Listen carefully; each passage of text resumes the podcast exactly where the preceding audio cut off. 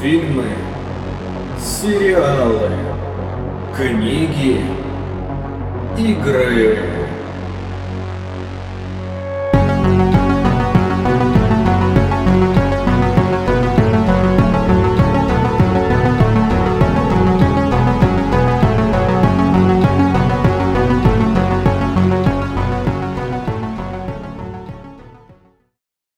Приветствую, друзья, с вами Фантастик Артём. Сегодня я хочу поговорить о фильме «Тетрис». Что такое «Тетрис»? Это развеселая, комиксообразная клюква с грибунёй, усами, битвой хитрых капиталистов и коварных коммунистов. Именно такое ощущение у меня создалось от биографической драмы Джона Бейерда. Стоп, что еще сказал? Биографическая драма? Да.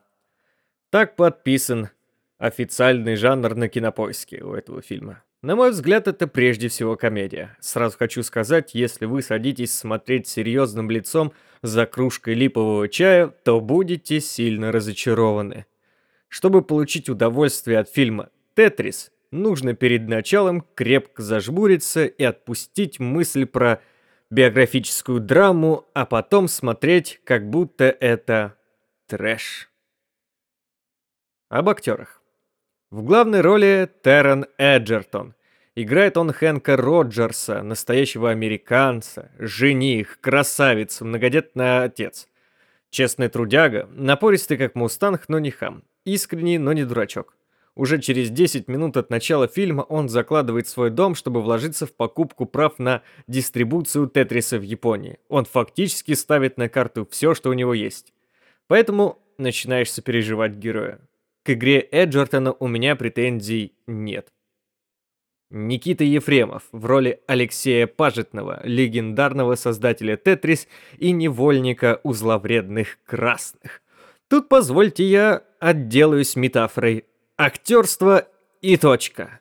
Интересный факт.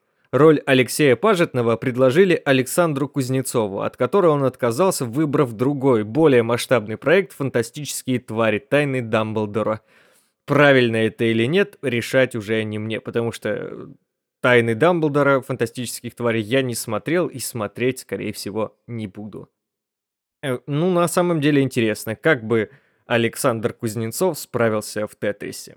Отдельно отмечу хорошую игру Софьи Лебедевой и Олега Штефанко. Роли у них не очень большие, но славные, особенно у Олега Штефанко, сыгравшего главу компании Элорх Николая Беликова. Еще одна крайне выразительная роль удалась у Игоря Габузова. Он воплотил Валентина Трифонова, коварного коррумпированного КГБшника. Мы не знаем о нем ничего, вообще. Его герой картонный, но, тем не менее, Игорь Габузов очень хорошо играет. У этого ГБшника нету ни семьи, ни детей, ни страха, только жажда денег, как и полагается. Я сразу вспомнил Рик и Морти, легендарную серию про огурчик. В ней был абсолютно такой же ГБшник, который с криком «Соленье!» взорвался на крыше. Но несмотря на колоссальную зашкаливающую клюквенность, игра Игоря Габузова мне понравилась. Все остальные актеры, в принципе, тоже показали высокий уровень и профессионализм. Идем мы дальше. Теперь время обсудить сценарий. Гейм-дизайнер и дистрибьютор игр Хэнк Роджерс на выставке в Лас-Вегасе в 1988 году знакомится с игрой Tetris и сразу же выкупает на нее права для дистрибуции в Японии. Но потом оказывается, что не выкупает. Не задавайте вопросов, на которые не хотите получать ответы, почему так вышло. Nintendo, на которого работает Роджерс, посвящает его в тайну, что скоро мир увидит революционное устройство Game Boy, он же карманный компьютер. И для мощного старта устройству нужна крутая игра. И, конечно, это Тетрис. Хэнк Роджерс собирается и лично летит в обитель проклятых Советский Союз, где все-таки теперь-то уже должен выкупить э, права на Тетрис, чтобы дистрибутировать игру в Японии на геймбое. Это просто... Страна выглядит э, как нечто среднее между детским домом и тюрьмой «Черный дельфин».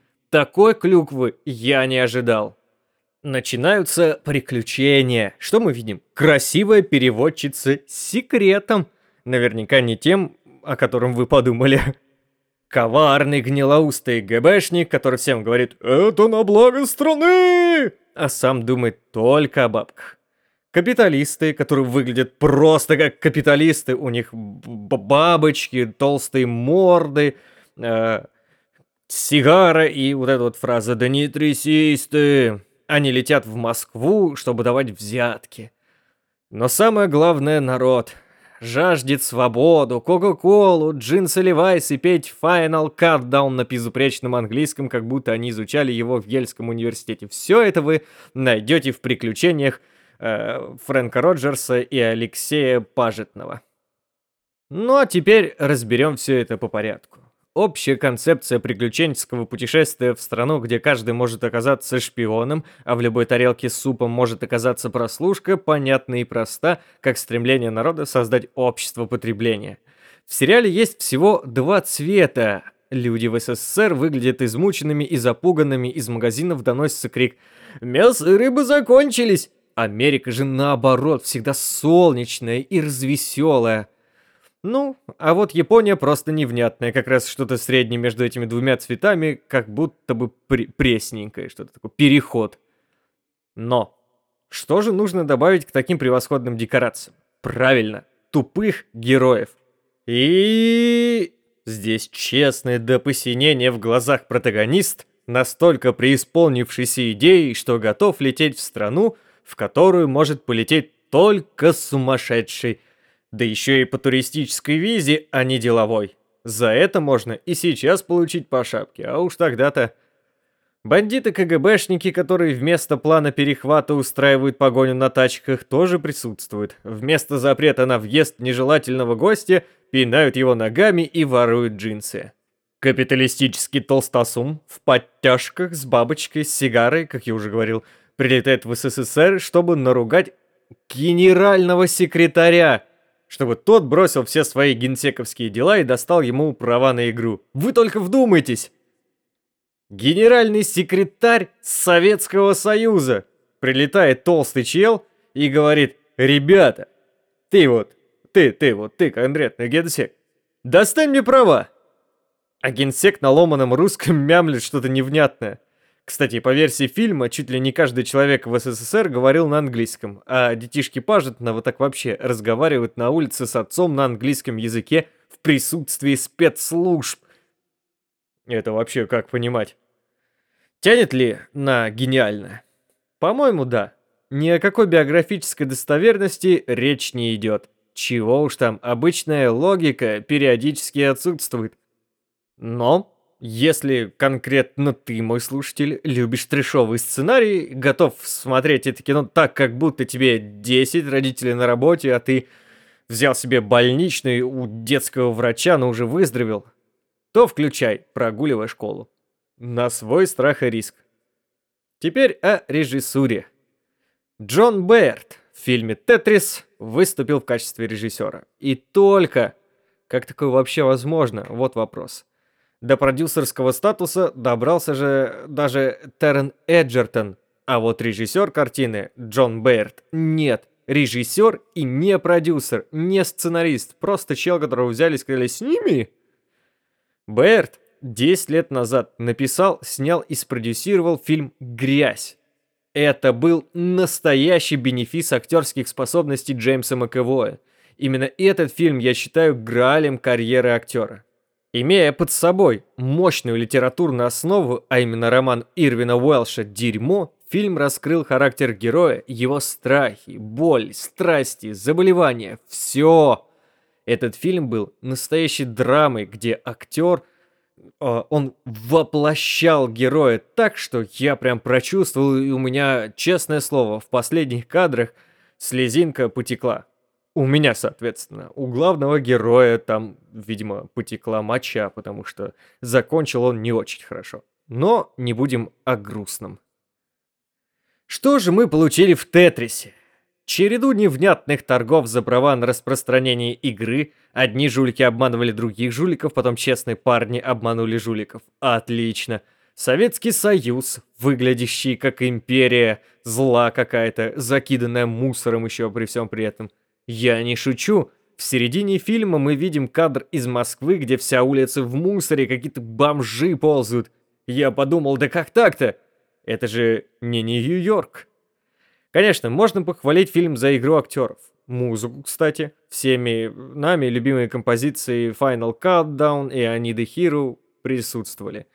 Ну и у фильма неплохой ритм повествования. При всей тупости сценария смотрится легко и время летит быстро. Подводим итог. На фильм Дня Тетрис, на мой взгляд, потянул.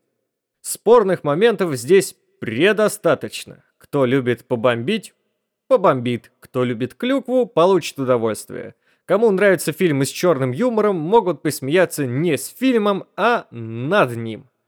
Но смотреть его совсем не обязательно. Лучше включить фильм «Грязь» и под гениальный саундтрек Клинта Мансела наслаждаться безумием Маковое. За фильм «Грязь» Берту мое почтение. За «Тетрис» что ж, со всеми бывает. Как говорится, любовь приходит и уходит, а кушать хочется всегда. С вами был Фантастик Артем. Всем добра и до новых встреч.